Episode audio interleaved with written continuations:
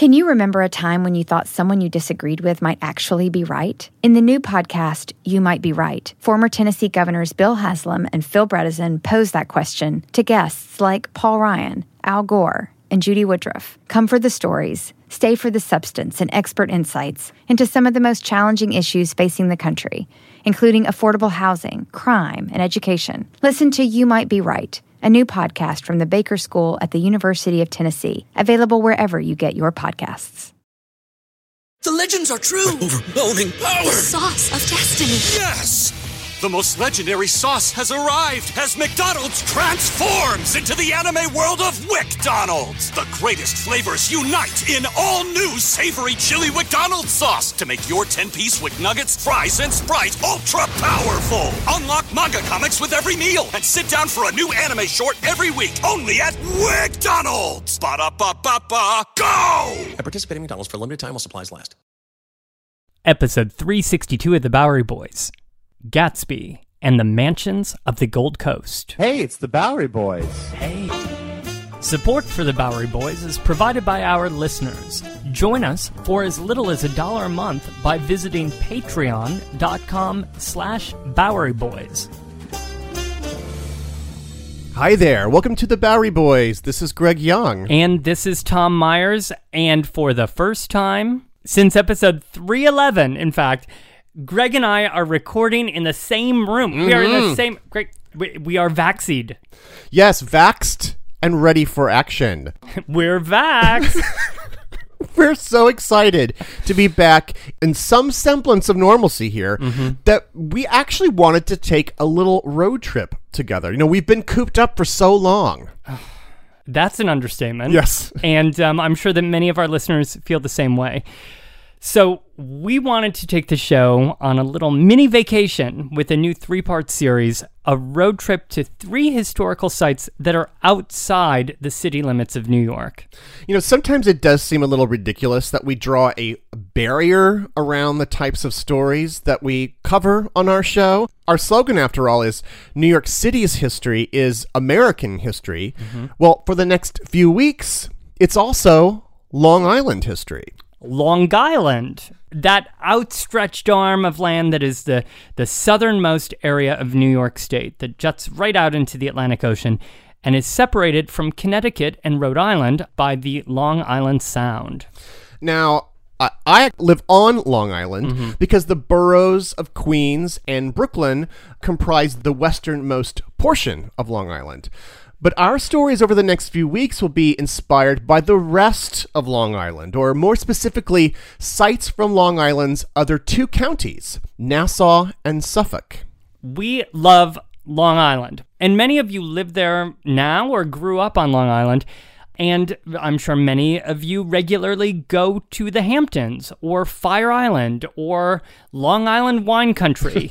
But the world is perhaps most familiar with Long Island thanks to the 1925 classic novel, The Great Gatsby by F. Scott Fitzgerald, a tale of romantic yearning and social status during the Jazz Age, set specifically in the year 1922, in the grand and opulent manor of its mysterious protagonist, Jay Gatsby.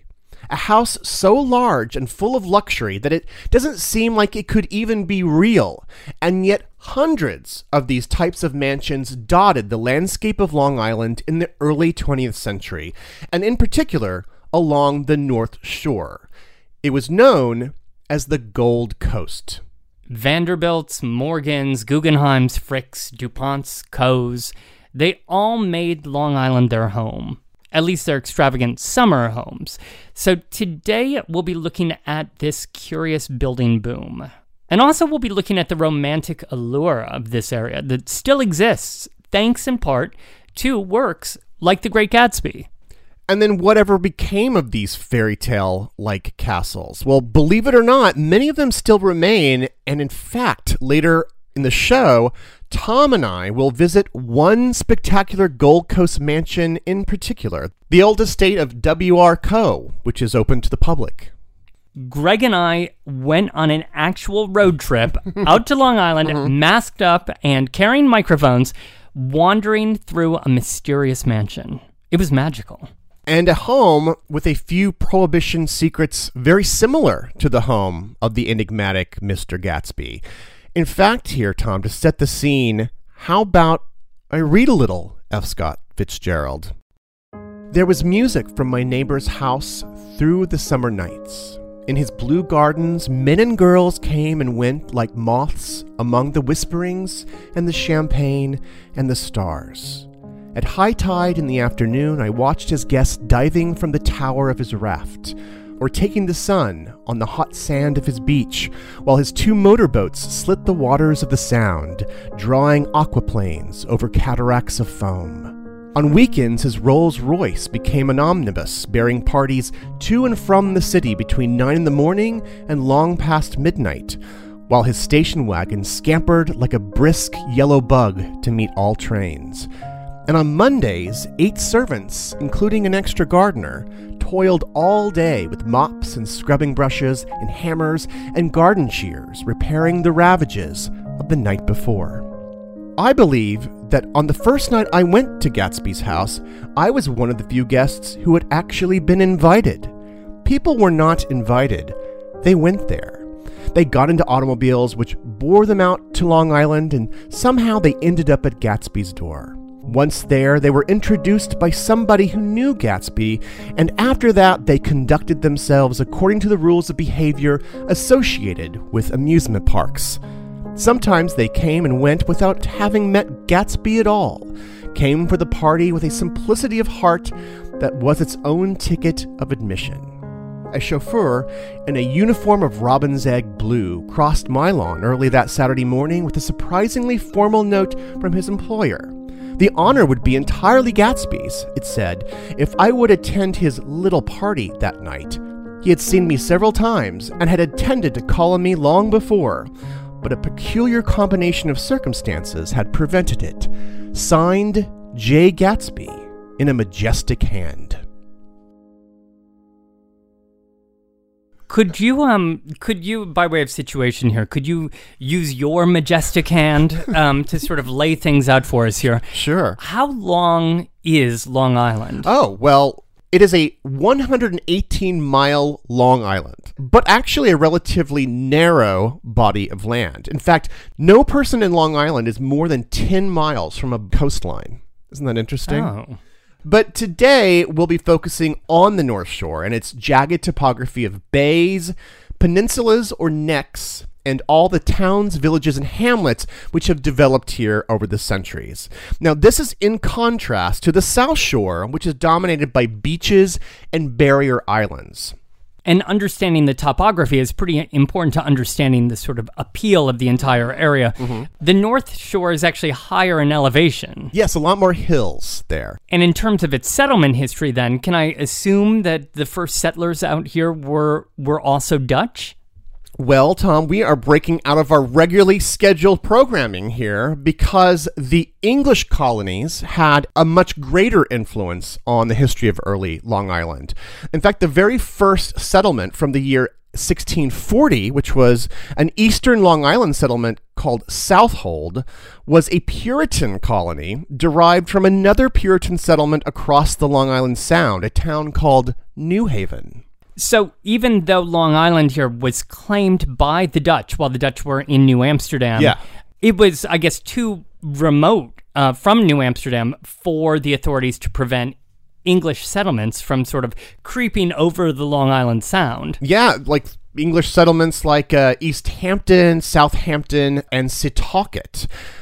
But, you know, as the name Setauket indicates, there's a ghost of another history which still lives on in Long Island today, and that is the legacy of the indigenous people of Long Island. And many of those tribe names live on the Merrick, the Massapequa, the Patchogue, the Montauk.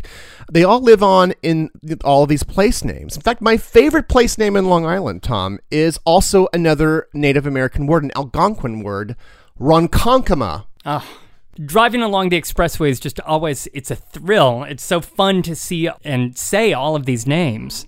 But let's jump forward a bit in the story to the early 1800s when New York City and the city of Brooklyn were both developing quite a bit on their own. Mm-hmm. What was happening out here on Long Island? Well, it was still very rural, even pastoral in certain areas of Long Island. You had both land farmers and oyster farmers. Whaling was a big industry out here, as was fishing. So quiet, more or less. But in 1832, a small railroad was developed between Brooklyn and today's Jamaica, Queens. And then two years later, it was extended through the length of Long Island to Greenport, which is on the far eastern edge. And that would link to a ferry service to Boston. And so Long Island became a lot less quiet. And so then this new Long Island Railroad that ran the entire length of the island, I'm assuming then that the railroad's stops along the way likely spurred development of those communities. just like the railroad would do out west in later years.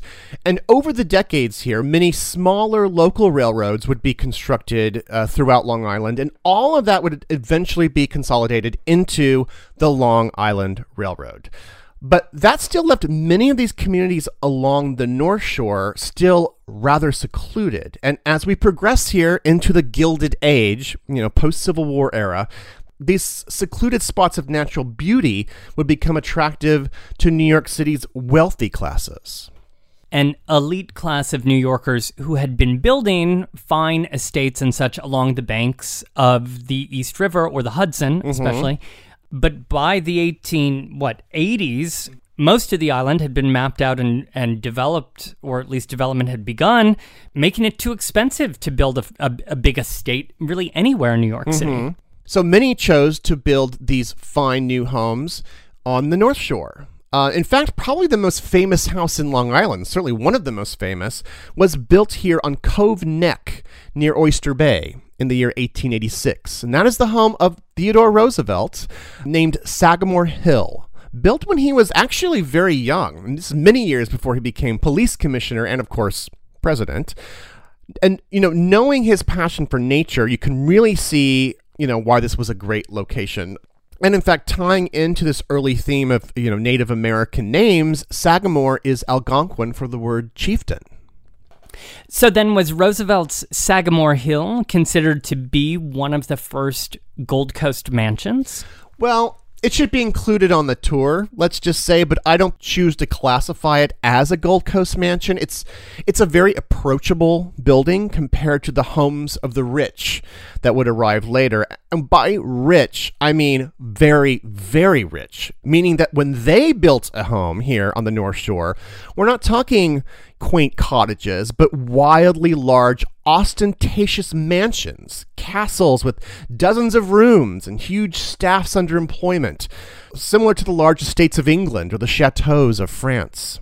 It's almost like they were building royal residences, isn't Yeah, it? And Which mm-hmm. I suppose makes sense because in the Gilded Age, these, in some ways, were America's royalty. Yeah, or they carried themselves that way. They thought of yeah.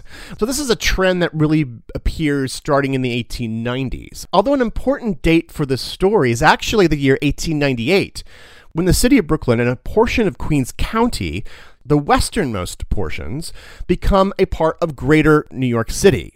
The rest of Queens County, those communities that did not choose to join New York City, well, they split off and became Nassau County. And it's then that a huge surge of stately, elegant homes began cropping up here on the North Shore. It was a who's who. It was like the social register summer edition. and, and it would only pick up in the 19 teens and then by, of course, the 1920s in the era of gatsby It was Oh, yeah. well underway. What allowed this involves the transferal of major estates, major plots of lands from one hand to the other, and an, even an evolution of architectural design. For instance, the New York Post editor William Cullen Bryant of Bryant Park fame had a farm in the village of Roslyn, New York during the 19th century. And then in the year 1900, the editor Lloyd Stevens Bryce bought the property and then upgraded it by building a neo Georgian mansion. Then, two decades later, the industrialist Henry Clay Frick then bought that house for his son Childs Frick and then made it larger. So there's kind of a, an evolution of style. The houses get bigger and bigger, but the land is being passed from one hand to the other. And you're going to see this ballooning of property all across the North Shore in the early 20th century. Estates that ballooned in size, sometimes to hundreds of acres, in some cases over a thousand acres, uh, which not only gave, of course, the families, you know, lovely gardens to stroll and wooded areas for hunting, but it also gave them long sought after privacy. And these estates would be walled off from the road, and many were designed so that you couldn't even see a rooftop from the outside of the property. So I've name dropped a little bit already in this episode, but let's go a little further. And by the 1910s, who were some of the major industrialists who were building estates out here? Well, it, it really becomes like a greatest hits of, you know, U.S. industrialists and capitalists, the heads of oil companies and railroads and banks, captains of industry, Greg. And in almost all cases, these fine homes were their country homes. Okay, we need to underscore that. Most still kept a main residence in New York, be it a mansion or a townhouse. And even for some of these families, this North Shore country home wasn't even their only country home. Right. Some had, you know, half a dozen homes. How could you even keep them straight? I'd be like so afraid to work for them. I'd be sending the silver to the wrong estate. You know, it'd be a disaster. the John Phippses, in fact, had eight different houses, including a 32 room mansion in Old Westbury out here on Long Island. And they certainly weren't alone. Some of the larger families, you know, had so many estates it was hard to keep track of. For example, the the Vanderbilt clan, you know, who had estates all over the place, up in the Hudson Valley, out in Newport, and out here. There's so many different houses that they owned and, and lived in occasionally. Yeah, eh, well, and there are so many different Vanderbilts. I mean, mm-hmm. my eyes were kind of crossing as I was trying to keep things straight here. Try to follow me for one second, though. And these are just some of the, the Vanderbilts, but it makes the point. Frederick Vanderbilt, the, the grandson of Cornelius, okay, built a mansion that was designed by McKim Mead and White in Hyde Park up in the Hudson Valley, upstate, in the 1890s. Meanwhile, his brother Cornelius Vanderbilt II built the Breakers, okay, out in Newport, also during the 1890s. And another brother, George Washington Vanderbilt II, built the 250 room Biltmore in Asheville, North Carolina, also during the 1890s. It's, by the way, the largest private residence in the United States. And yet another brother, William Kissam Vanderbilt, built several, um, including the Marble House in Newport and also out in Oakdale, Long Island. On the South Shore, he built a 110 room estate in 1901 called Idle Hour. But meanwhile, his son, okay, William Kissam II, when it was his turn, and at the time of our story here, built another Vanderbilt Long Island estate called Eagle's Nest, which is in Centerport up here on the North Coast, which would begin construction in 1910, and they would continue developing it as a family compound into the 1930s. And that's only a handful of uh, Vanderbilt manors here, but just to, to, sh- to illustrate the fact that th- these very elite families were building massive European style homes across the United States. And William Kissam Vanderbilt II, by the way, who built Eagle's Nest in Centerport, was also an early auto racer and an auto enthusiast. And he co founded a company to construct the Long Island Motor Parkway, which opened in 1908. This was a toll road, okay, also referred to as the Vanderbilt Highway. And it would be used both for races occasionally, but also for drivers making the trip between Long Island and New York. This was a major innovation and a step forward for, you know, commuters. I mean, some people actually credit him with being the country's first automobile commuter. Uh, he could live in the countryside and still drive to work in the city. Well, that's certainly one way to make your lavish lifestyle more accessible. Just simply build your own highway connecting your big house with the city. That's right. And and if you build it, they will come. And as we will see in the 19 teens and into the 20s, many more wealthy New Yorkers, also those who also had automobiles, would come. So, who were some of the other families that were out here by the 1920s? Well, where do we even start? I mean, I would I would like to turn to The Power Broker by Robert Caro, who describes the scene along the Gold Coast in the 1920s because Robert Moses would actually cross paths with some of these estates during that decade. Caro describes the area with its sudden infusion of ultra wealthy residents, some of whom were, you know, famous titans of business who were used to getting everything they wanted. He described them this way The northern tip of Long Island's Glen Cove Peninsula was Morgan's estate. The waters beside it, the anchorage for his great black yacht, Corsair. And all the northern reaches of the peninsula were Morgan country, his son and four partners of the House of Morgan lived there, their yachts riding to anchor beside that of their father and chief. And so did George F. Baker, the chop whiskered, taciturn sphinx of Wall Street, who was the president of the First National Bank and the largest single stockholder of both AT&T and US Steel. To the south of the Morgans lay the domain of Standard Oil, where Charles Pratt and Stephen Harkness partners of John D. Rockefeller I, had carved out adjoining fiefs on either side of a small stream. On his, Pratt built six manor houses for his six sons. South of the Pratts, around Westbury, there established himself Henry Phipps, full partner of Andrew Carnegie. Around him in the hills, Phipps gathered his children and grandchildren. To the west of the Phipps's land, also in Wheatley, lay Harbor Hill, the 480 acre holding of Clarence Hungerford Mackay, president, board chairman, and major stockholder of the Postal Telegraph Cable Company, precursor of Western Union. To the west of Mackay stretched the fiefs of other barons of American business, the sugar truster, Claus Spreckels, for example, and other Standard Oil heirs like Payne Whitney, who in the early 1920s was paying an annual income tax of a million and a half dollars. And finally, in the eastern outpost of Centerport, the castle of fierce old Commodore Vanderbilt's indolent grandson, Willie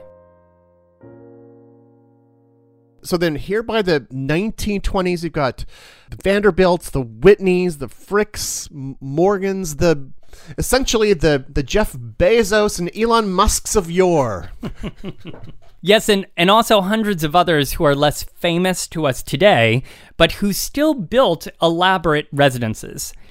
Caro states that there were 600 estates on the North Shore, but we've seen in our research many different estimates some over a thousand. You know, it probably depends on where you draw the lines, sort of geographically and in terms of timelines. Number of rooms, number of rooms, acreage. What yeah. makes the list? the list that I just read from the Power Broker is really just skimming the surface. In fact, it skips over F.W. Woolworth's elaborate estate.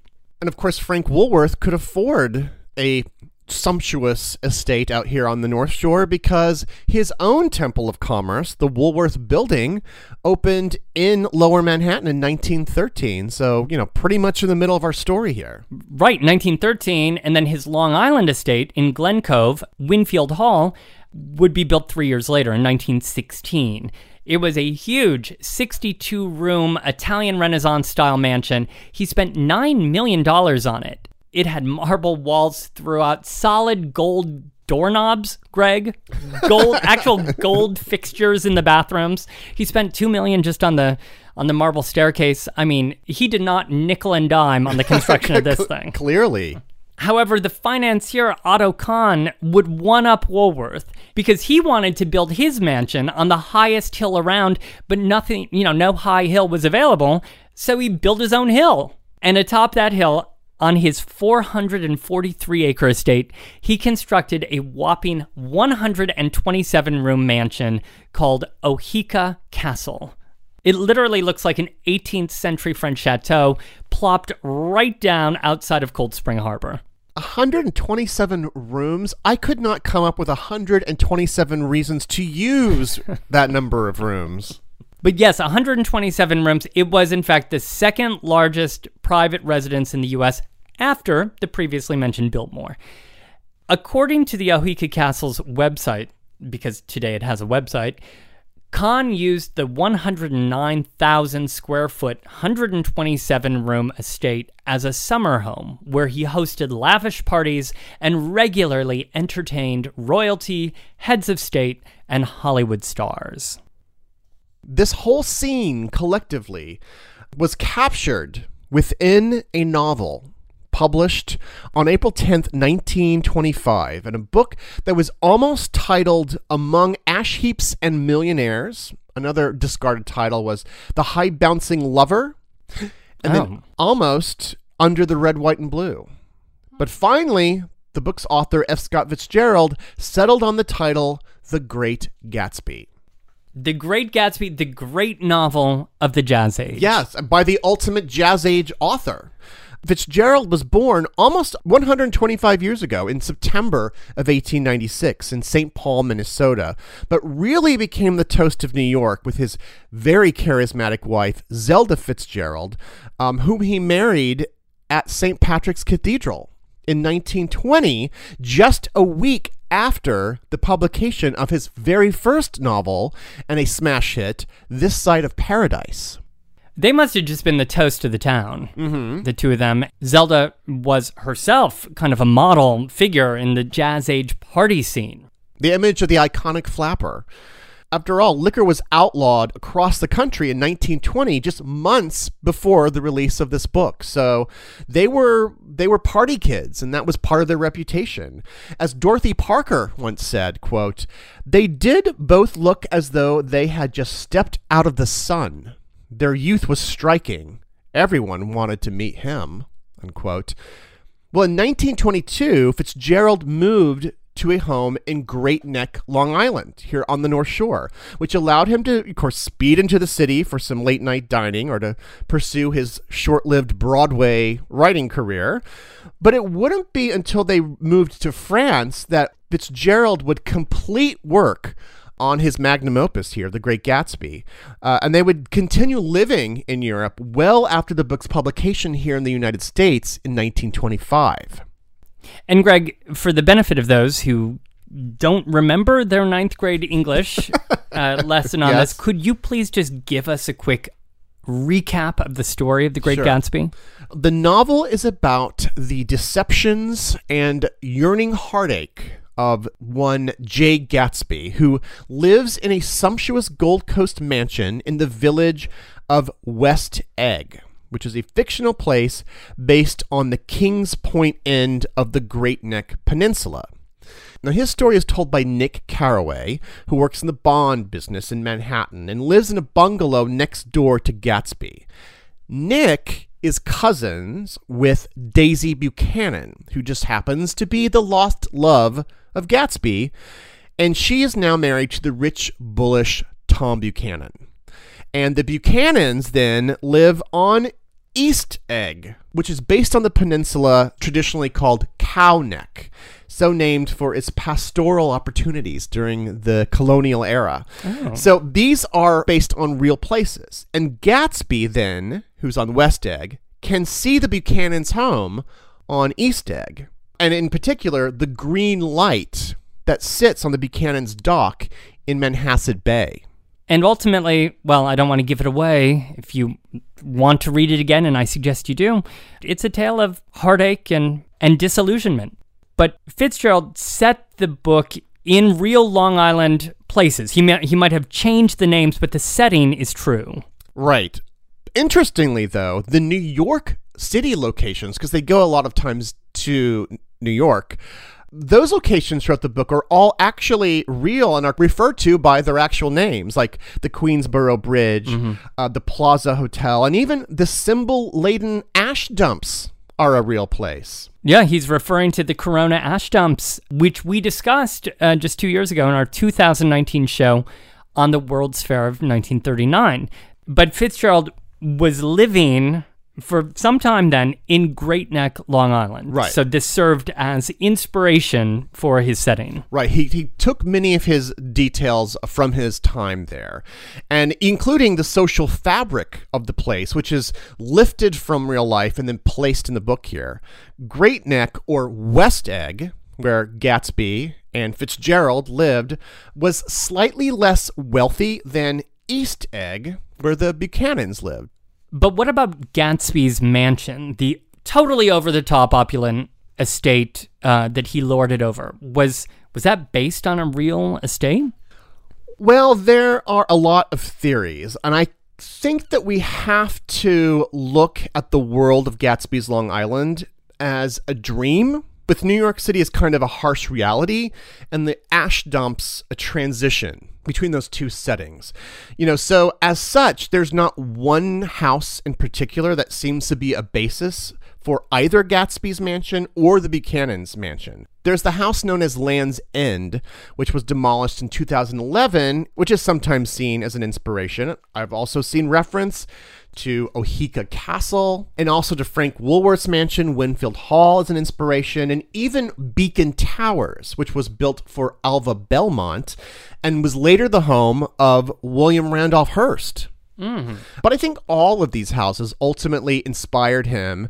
And of the remaining homes today, I certainly think that those places want visitors to feel as if Gatsby and that roaring 20 spirit uh, still thrives and exists there when they visit. But of course, the 1920s wouldn't roar on forever. We'll get to the rest of the story of Long Island's Gold Coast and go on a road trip and take you inside a remaining Gold Coast mansion right after this.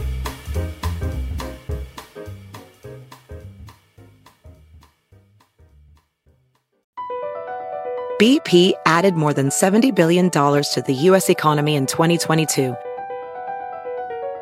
Investments like acquiring America's largest biogas producer, Archaea Energy, and starting up new infrastructure in the Gulf of Mexico.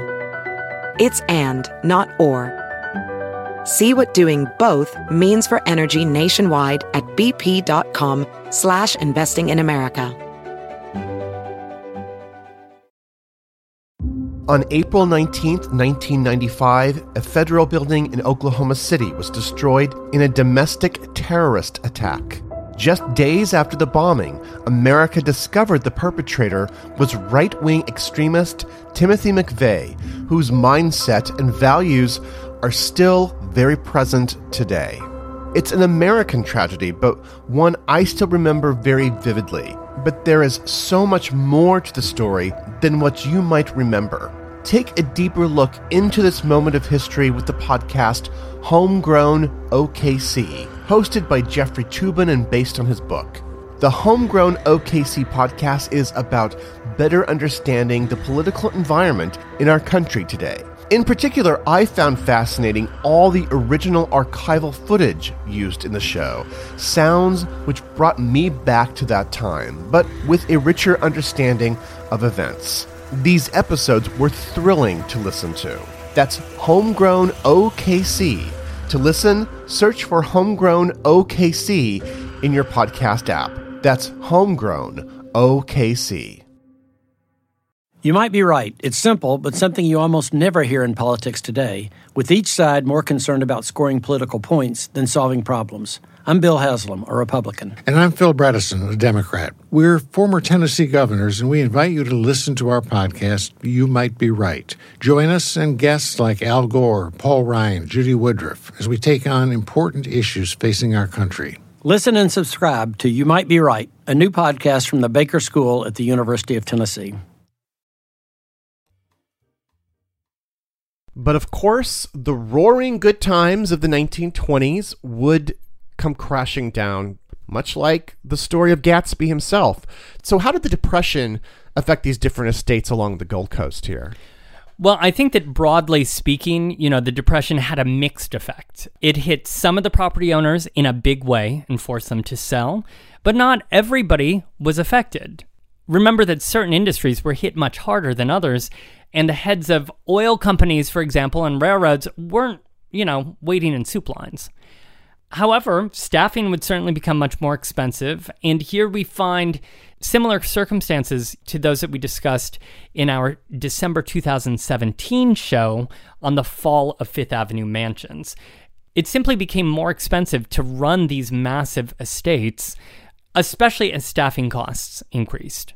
So through the 30s and 40s, and I guess even through today, that some of these homes could be maintained, you know, by mm-hmm. wealthy families.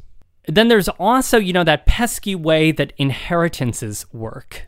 Just say that you have, you know, an extremely wealthy businessman or businesswoman. They build a massive estate and they run it for years, okay? When they die, their fortune usually passes to their spouse and eventually their children, who usually divide it up. But then what happens to that massive estate? Do the kids keep running it? That's going to cost a fortune to run, and that fortune is now divided up. So, with each passing generation, then, running these estates would become increasingly difficult to afford. Not to mention that, you know, taste change. Yeah. Um, why would I want to entertain a large group of people in a French style chateau when I could just jet off to France and just do it in a more authentic place? But some families did manage to hold on and keep running these big houses. Yes, in fact. And, um, you know, that's the case of many of them that still stand today. It's the case with Winfield Hall, the Woolworth mansion that we mentioned in Glen Cove. It's actually on the market right now. Earlier today, I was checking out Zillow. Um, it's Oh no. it is being listed for a little north of $19 million, Greg. And they gave me the sort of like zestimate and, you know, estimated monthly mortgage payments are just $112,000. Oh, well, let's join the lifestyles of the rich and famous, shall we? I'm sure Robin Leach featured that show. Oh, yes. Featured that estate on Uh, his many show. of these houses, probably. And of course, many smaller estates would be sold, you know, more quietly and are still run by private families and occupied today. But something else was also happening in the mid 20th century that presented another opportunity for families who owned one of these giant estates, and that is suburban sprawl. Especially by the 1950s, Long Island had become much more efficiently linked to New York with modern roadways. First, the Southern Parkway, and then the Northern Parkway, and then the Long Island Expressway and Long Island became a convenient alternative for New Yorkers who were ready to move to the suburbs. Imagine the scenario in which siblings are holding the keys, right, to their parents' massive estate out here. They're taking one look at their heating bills and their gardener's salaries, and if they couldn't swing it or find another rich buyer for the estate, many opted to demolish the old homes and subdivide the land into suburban developments. Which is the case for some of the estates that you mentioned earlier in the show. Yes, it was a very common solution. Um, I mentioned in that passage from The Power Broker, Clarence Hungerford Mackay, uh, who built Harbor Hill in Roslyn, New York. It was designed by McKim Mead and White, finished in 1902. Uh, he feted, you know, the Duke of Windsor and Charles Lindbergh there. Another candidate for the possible inspiration of The Great Gatsby, FYI. Yep, and it was demolished in 1947, and today it's covered by homes. Um, although three of the estate's smaller buildings were listed with the National Register of Historic Places in the 90s and saved. Some did avoid the wrecking ball. Yes, and in many cases, through conversion to other uses. In several instances, art museums, historic home museums, parks, and so forth. We talked about the Frick Estate up in Roslyn, which was purchased in 1913 by Henry Frick for his son, Childs. Uh, they lived, Childs and his wife Frances lived at that estate for more than 50 years until he died in 1965. And then four years later, that estate was sold to Nassau County. And today it's the Nassau County Museum of Art. What a gorgeous setting for an art museum. And the Frick estate wasn't alone here. Remember William Vanderbilt II's estate, Eagle's Nest in Centerport? Mm-hmm. Vanderbilt died in 1944 and stipulated in his will that his estate be given to Suffolk County for use as a museum. And that would, you know, house his collection of natural history and maritime and ethnographic artifacts. That museum would open in 1950 and a planetarium would be added in 1970. Wow. And open for visitors to, to this day. Well, in the Phipps estate, their Long Island estate, remember the Phippses had eight. Their Long Island one, Old Westbury Gardens. Well, John Schaefer Phipps died in 1958, and the next year it was turned into a museum home that is absolutely worth a visit today to see how these homes were run and decorated. And whatever happened to Otto Kahn's a big house here, the one that he His built, castle. his castle, which he made on his own hill. Well, Oheka had a rather tumultuous ride. Kahn died in 1934, and five years later, his family sold the estate to the welfare fund of the sanitation workers. And it became actually a retirement home for New York City sanitation workers. They, they even renamed the place Sanita. That was Well, that's quite a twist. very clean. They kept it very clean. yes. After World War II, Sanita was sold to the Eastern Military Academy, who ran it as a military school for 30 years. They didn't have much interest, you know, in preserving its fine historical details, however. But there are some nice, you know, fine photos of cadets standing at attention on the grand staircase. The school unfortunately went bankrupt in the late 70s, and the mansion stood abandoned and was often vandalized, which is the fate of many of these mansions. Until it was purchased in 1984 by a Long Island developer named Gary Melius, who spent years restoring the property along with a, a nonprofit group called the Friends of Oheka, a group that was formed to pre- preserve and protect the property. So today, Oheka Castle operates as a luxury hotel and also as a restaurant, an event space, and a wedding venue. But one mansion we haven't talked about yet on this show is one that was built by an insurance executive named William Robertson Coe. Today, that sumptuous estate is known as Planting Fields. And it was on an overcast Thursday morning, in perfect conditions, in fact, for visiting Gold Coast mansions, that Greg and I headed to Planting Fields near the village of Oyster Bay. It was a beautiful drive, winding about this massive estate. Greg, here we are at Coe Hall. Yes, it is a beautiful estate. Rolling hills, uh, green grass, yellow dandelions, with a perimeter of beautiful trees and shrubs and flowering plants. And behind us is is a stone and also Tudor 100 year old mansion called Coe Hall. We're gonna walk up to the front doors. Looks like we're entering a castle. It's almost like a fantasy. It is almost like a little bit like a Downton Abbey experience. It is. Let's walk up to the front door. Can you knock on these heavy castle doors? Anybody home? Whoa. Hello. Hello. Inside, we were greeted by the director of museum affairs and chief curator at Planting Fields, Meredith Brown, and archivist Caitlin Colbin Waldron. Could you give us a just a general overview of the architectural style of this mansion? Sure. Coe Hall is part of the Tudor Revival style, which was quite popular among folks like the Coes um, in the early 20th century. Is kind of a harkening back to aristocracy and landed gentry in Europe. It really it makes you feel like we're, we've walked into a castle. I mean, we, we come into this entryway and there's a a giant chandelier over us and stained glass windows and daunting portraits of uh, medieval faces looking at us.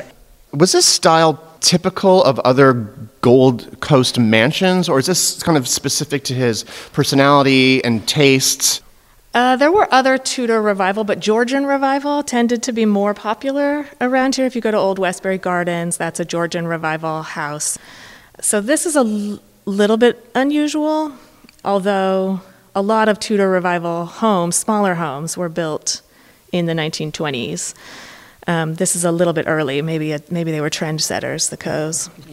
But yeah, so you walk into this entry space that's sort of made to feel like it's developed over time, um, as if perhaps once this was a forecourt that then was closed in. As if we had just crossed over a moat to get here in the first place. Indeed, indeed. Later, during a stroll through the gardens, Meredith told us a little bit more about W.R. Coe and his wife, May Rogers Coe. W.R. Coe was an English immigrant who came over to the U.S. with his family um, as a 14 year old. And he started working at a low level at a marine insurance company and worked his way up to become the chairman. And he married May Coe, who was the youngest and favorite daughter of Henry Huddleston Rogers, who was the one of the partners of Standard Oil. Ah. So not the Rockefellers, but the other ones. so he did quite well for himself, Mr. Rogers, which meant that his four daughters did pretty well for themselves also. Yeah, so W.R. Coe's uh, fortune expanded with his marriage. And when did the Coes move here to the North Shore of Long Island and, you know, to this estate in particular? They were looking for a country a country house on the North Shore as were most of their social peers in the early 20th century. So they s- started renting this property in 1908. They purchased it in 1911 and then built the house as it stands today um, between 1918 and 1921. And the gardens, they hired the Olmsted Brothers firm to do the major landscaping of the gardens. So all 409 acres were designed by the Olmsted Brothers um, up until about 1929. I think our, the last plan is around 1930. W.R. Coe really loved this place in that he felt very connected to the grounds. I was reading correspondence between him and a son saying it was raining at Planting Fields, but he had never seen the grounds look so beautiful. I imagine mm-hmm. it much like a day like today. Mm-hmm. Kind of gray, overcast, but everything blooming. Yeah. So when they first moved out here, when the Coes first started renting the estate, even when they bought it, it was not this house that they were renting. Correct. The house that was on the property initially was a also in a kind of Tudor style, but it was made out of brick. Um, so it looked very different from the house that stands here today, and it burned down in a some form of accident in March of 1918, and then they just started building their new place right away. And how long did it take to uh, to build this massive home? And and how much did it cost? Do we know? Uh, it took about three years from start to finish, and the receipt that I have found in the archives that has the estimated cost in 1919 as $844,000. In 1919 dollars. In 1919 dollars. Just to be doubly sure of the cost, they took us back inside and showed us the actual receipts, the literal receipts from the year 1919. Estimated cost. 855,481. 75 cents. There you go. Stupid column of changes made by Mr. Coe. He's very involved. which added up to $100,000. $100,000 worth of changes. It's so, oh my gosh, look at that safe. Meredith and Caitlin led us on a very memorable tour of the house, including Coe's fine study with its dark wood walls and well appointed furniture. By the way, it looks like, I mean, this could have also been the setting of the movie Clue. Yes, I know. Wouldn't it be great? It's the best place for a murder mystery party, I'm sure. Oh, wow, we're walking in. Okay, so it's uh, wood planked floors, uh, chestnut walls, I'm assuming, uh, heavy furniture, overstuffed chairs, uh, dim lighting, chandelier, fireplace, of course, behind us, beautiful windows out to the fields around us and the gardens. Yeah, so the house was designed quite deliberately to incorporate the landscape and the architecture. So the Olmsted Brothers firm, which ended up designing the bulk of the landscape here, and Walker and Gillette worked together so that you can access there's a beautiful vista out of every room and from all the rooms on the ground floor there's direct access outside. So if it looks like a window, it's probably a door and you can actually get outside, which is which is great and it was designed to have that kind of free flowing inside outside a seamless experience of the entire property. This looks like a fairly standard room for a sumptuous house of this nature. Are there any uh, secrets you can share about this room?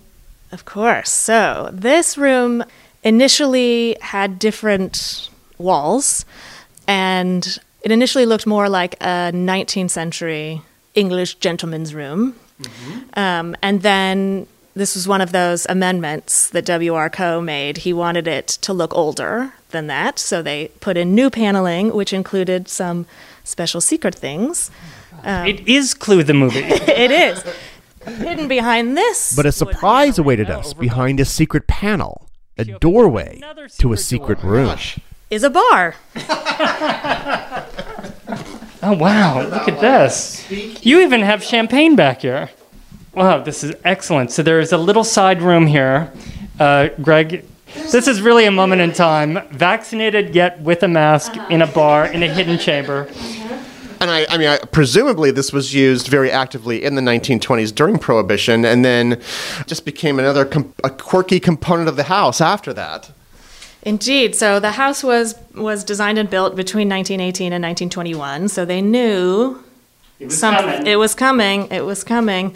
So this was a feature that was added to the house because, of course, there would have been lavish parties and lots of entertaining and plenty of champagne.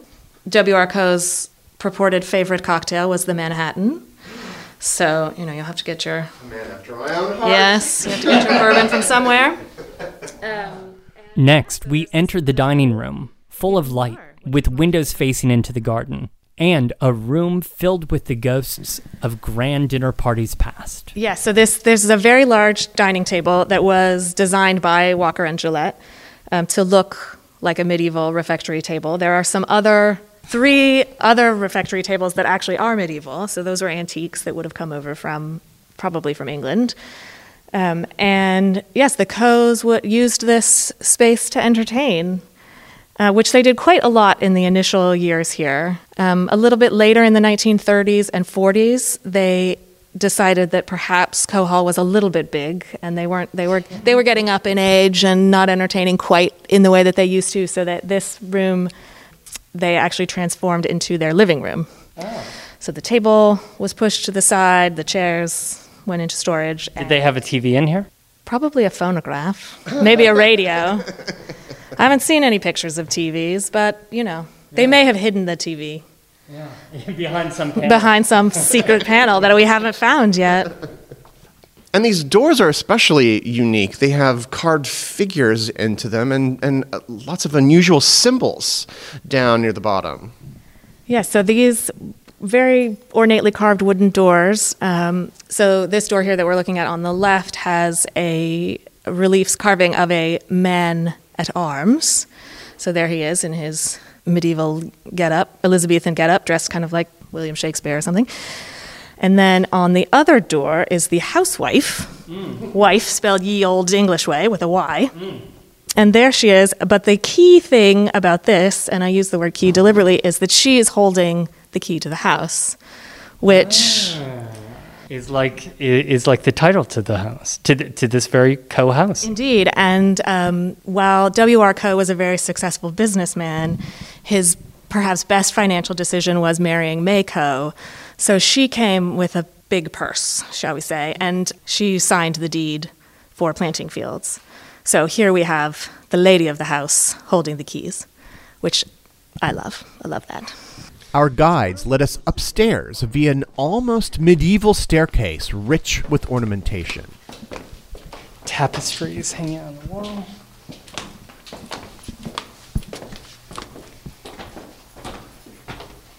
And passing some carved wooden figures, some carved wooden statues at the top. Stoic women in o- oval paintings. Serious brows.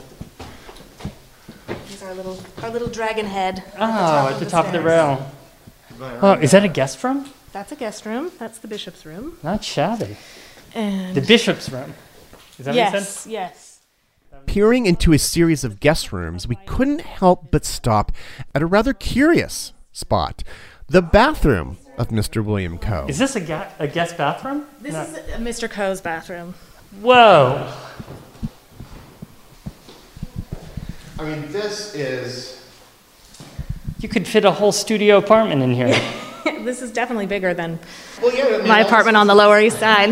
It's, uh, it's no longer dark and moody and Tudor in here. It's bright white light gleaming. Yes. The bathroom was directly connected to Mr. Coe's bedroom, but it was the highly ornamented and finely feathered bedroom of his wife that took our breath away. Whoa! So, this is Mrs. Coe's room. We've just stepped into the other corner, and the walls and ceiling are just covered in these Chandler murals. It's fabulous. It's a sort of Garden of Eden scene. The Coes were especially fond of the muralist, Robert Winthrop Chandler, a New York artist who was a member of the Astor family.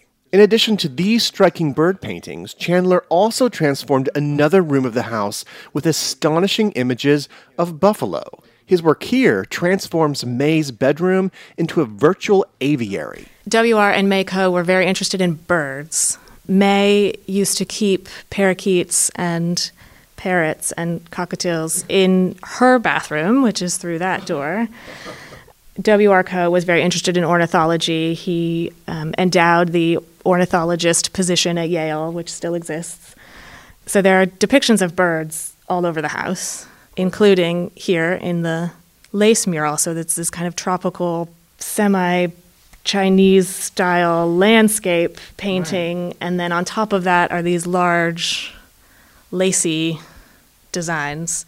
Um, Almost this, like you're looking at it through a screen of some sort. What we're looking at here is a reproduction of the original, finished in 2010 um, by the scenic artist Polly Wood Holland. So this was May's room, and after her death, W.R. Coe remarried, and the next Mrs. Coe was not as fond of these particular murals. So she covered over them. They were done on canvas. She either took them down or covered over them primarily. Um, and then eventually uh, the original murals were lost or destroyed. Um, but we had them replicated. They're great archival photographs, color photographs, so we were able to, to reproduce them. After our interior tour, we headed back outside and marveled at the endless gardens in full bloom as we stood next to a stately stone fountain. So, on the show today, we have talked about the rise of these hundreds of mansions on the North Shore. And of course, are ending the story with so many of them being torn down for all sorts of different reasons. And so, you know, not that many survive today, but not only does Coe Hall and planting fields survive, but it's this thriving, gorgeous arboretum and a, a place for public enjoyment. How did this place survive? W.R. Coe was very committed to education, and so in his will, he technically sold for a dollar, but really gave the property in its entirety to New York State to be used for educational purposes. So it started out um, after his death in 1955 as a university campus. He also was incredibly devoted to horticulture particularly that we have this beautiful camellia greenhouse which housed his collection of camellias. Prize winning prize winning collection of camellias. There are a lot of little coins and trophies and medallions and things in the oh. in the archives. Mm-hmm. and so he was very interested in having this space used as a school for horticulture. Um, so farmingdale had some classes here um, so a couple decades later the university system moved out. They needed more space, different kinds of space. And so this became part of the New York State Park system um, and turned into the Planting Fields Arboretum, which is how it has remained. So it's now a public private partnership with Planting Fields Foundation, and we work together with New York State Parks to maintain this amazing property. Um, when people come out here, this is not just a historic home that's sumptuous and beautiful and historic, and it's not even just gardens and a greenhouse, but there's even a wild place, right, where there are wilderness trails. Yes, there are five miles of hiking trails um, that were the original bridle paths. So imagine yourself on a horse while you're while you're hiking through them. Um, yeah, so it's 409 acres, which is half the size of Central Park. Um, so it's it's a good chunk of land, and there are rolling hills and a cherry grove, a rose arbor, a collection of maple trees, uh, two greenhouses, a working farm. And if you walk all the way down, you'll see the Carshalton gates, which were plucked straight from England and deposited here. They're enormous and beautiful. Well, Meredith and Caitlin, thank you so much for taking us around on this wonderful tour of Coe Hall and of the planting fields. Thank you so much for coming. We are open every day. The park is open every day of the year. Come visit.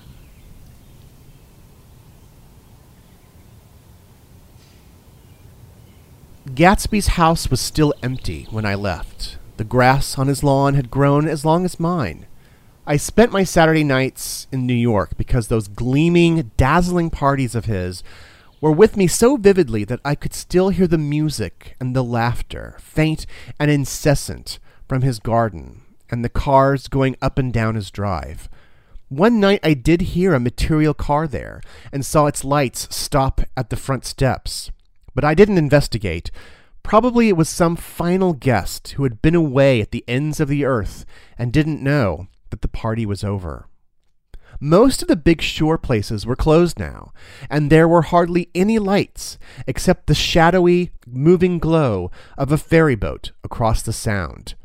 And as the moon rose higher, the inessential houses began to melt away until gradually I became aware of the old island here that flowered once for Dutch sailors' eyes, a fresh green breast of the New World. Its vanished trees, the trees that had made way for Gatsby's house, had once pandered in whispers to the last and greatest of all human dreams. For a transitory enchanted moment, man must have held his breath in the presence of this continent, compelled into an aesthetic contemplation he neither understood nor desired, face to face for the last time in history with something commensurate in his capacity for wonder. And as I sat there brooding on the old unknown world, I thought of Gatsby's wonder when he first picked out the green light at the end of Daisy's dock he had come a long way to this blue lawn, and his dream must have seemed so close that he could hardly fail to grasp it. He did not know that it was already behind him, somewhere back in that vast obscurity beyond the city, where the dark fields of the Republic rolled on under the night. Gatsby believed in the green light, the orgastic future that year by year recedes before us. It eluded us then, but no matter.